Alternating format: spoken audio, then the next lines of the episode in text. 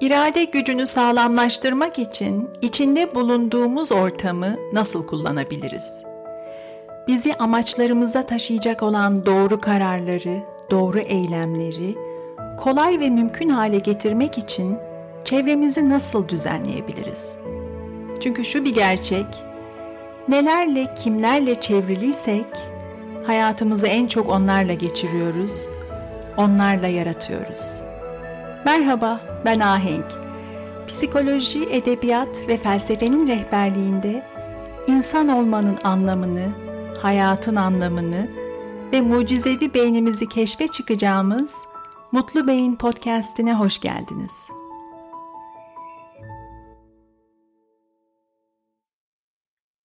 Tekrar merhaba. Sabah uyandığımız andan itibaren günün sonuna kadar içinde bulunduğumuz çevreyle sürüp giden bir etkileşim halindeyiz. Hiç durmadan çevremizi biçimlendiriyoruz, etkilemeye çalışıyoruz. Aynı şekilde bulunduğumuz ortam ve çevresel koşullar bizim davranışlarımız üzerinde etkili.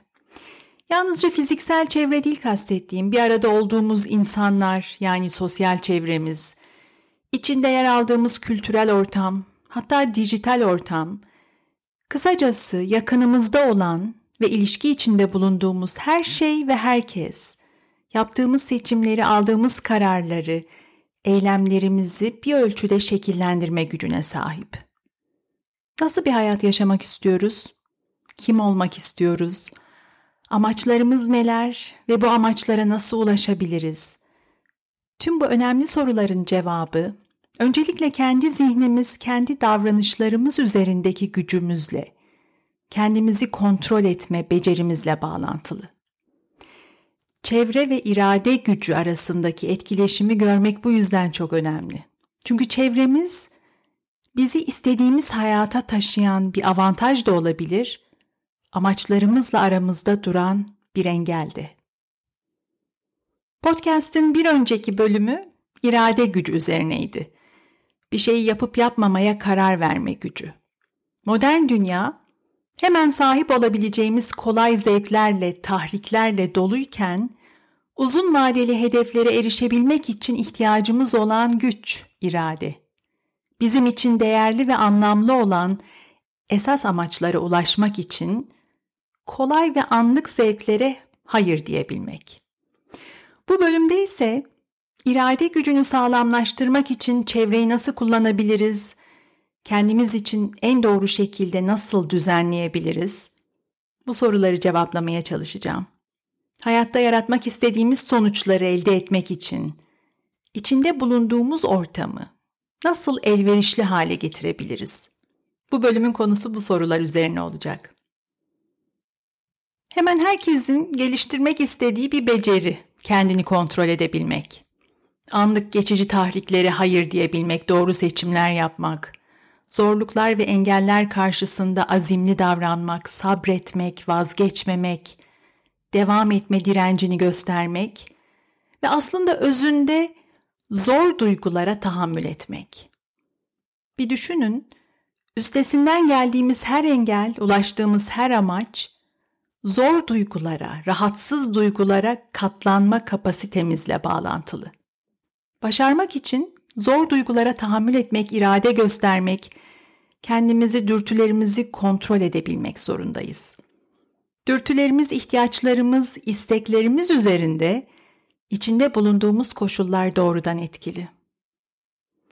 Aslında hiç durmadan çevremizi biçimlendiriyoruz, hiç durmadan etkilemeye çalışıyoruz. Beynimiz hem dış çevreyi hem içimizde, bedenimizde olup biten, içimizdeki ortamı taramakla, bilgi toplamakla meşgul.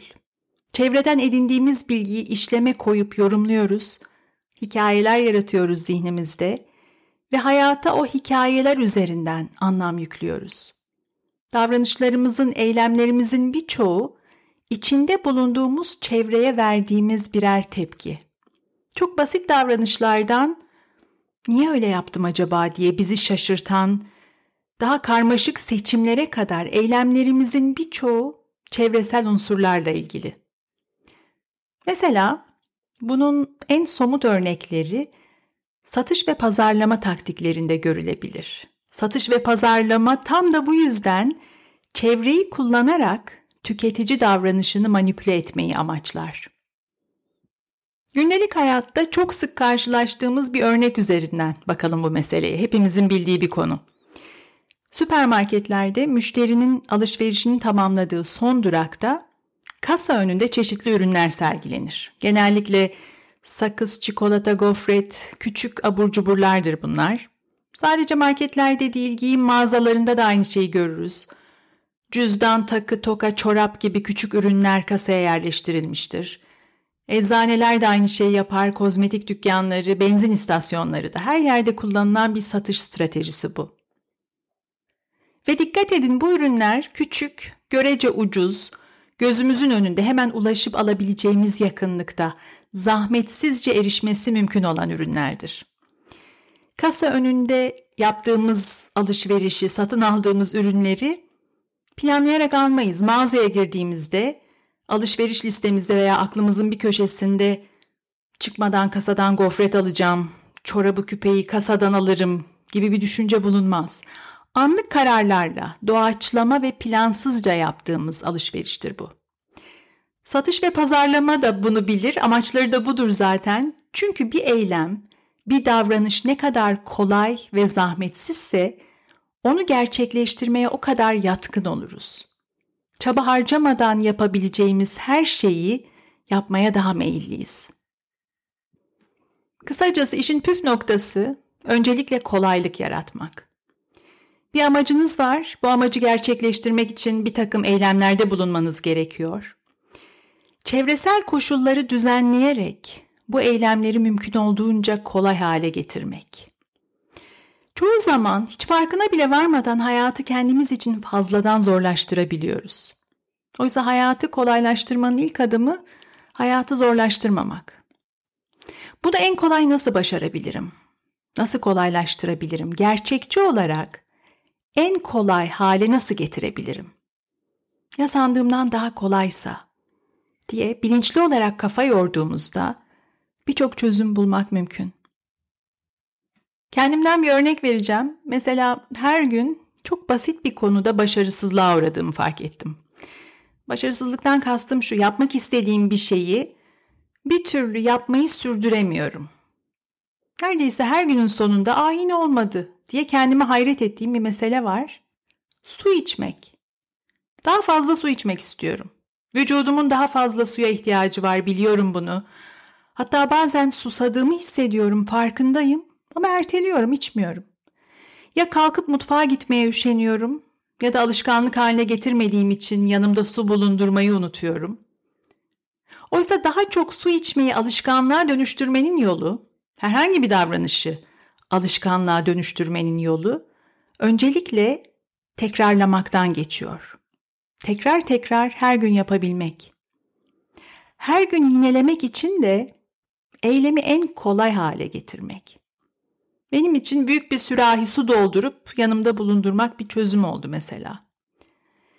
Davranış psikolojisi ve alışkanlıklar hakkında iyi bir kitap arıyorsanız eğer bir önerim olacak. Yazarı James Clear kitap Atomik Alışkanlıklar diye çevrilmiş Türkçe'ye. Çevre insan davranışını şekillendiren görünmez bir eldir diyor James Clear.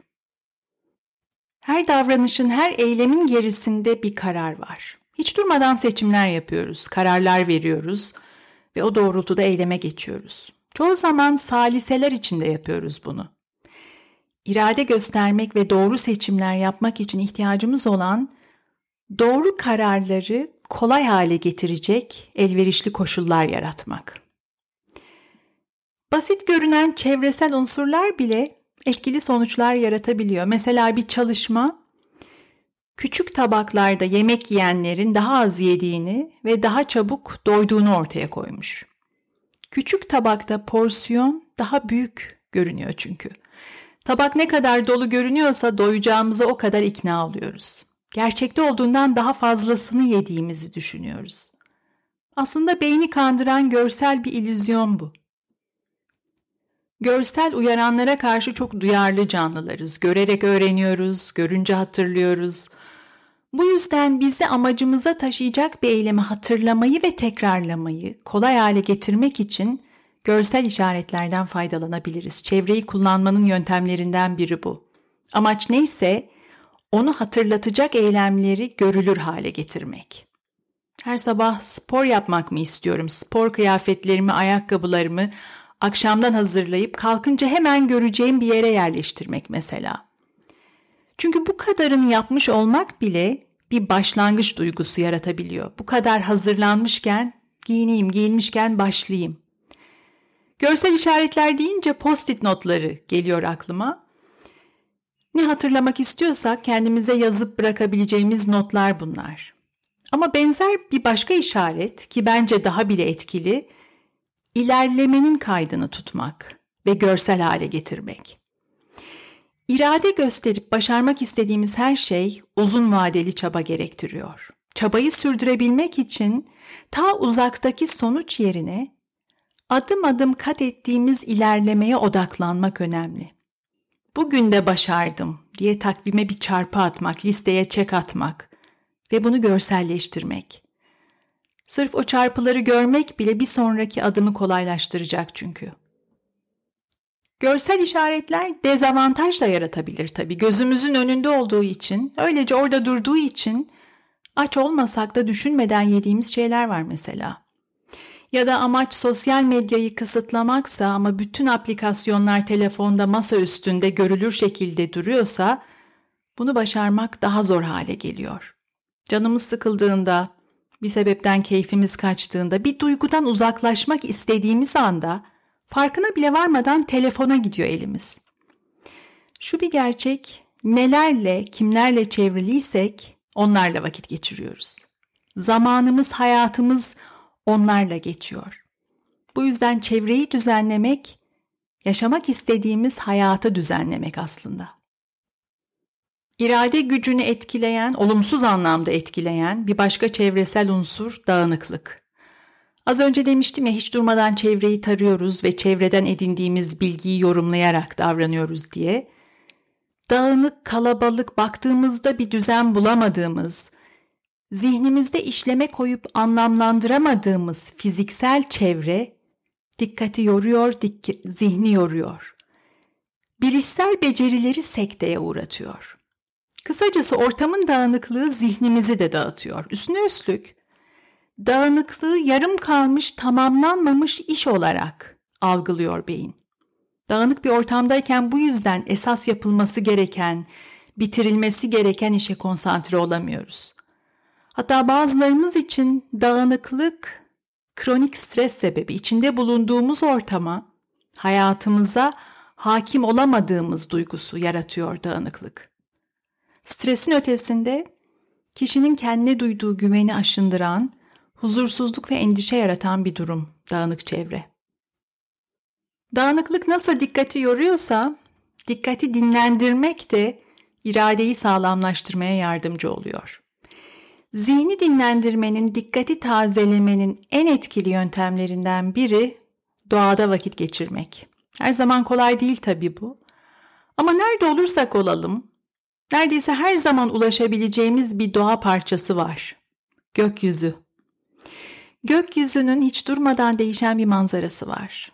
Renkler, özellikle mavinin tonları, bulutların hareketi ve en çok da enginliği, o uçsuz bucaksız açıklığıyla gökyüzünün içimizi yatıştıran, zihnimizdeki gürültüyü dindiren bir etkisi var. Gökyüzünü seyrederken yorulmuyoruz. Aksine dikkatimiz özgürce dolaşabiliyor gökyüzünde. İrade gücü nasıl kısıtlı bir enerji ise dikkat de öyle. Kullandıkça yorulup güçten düşüyor.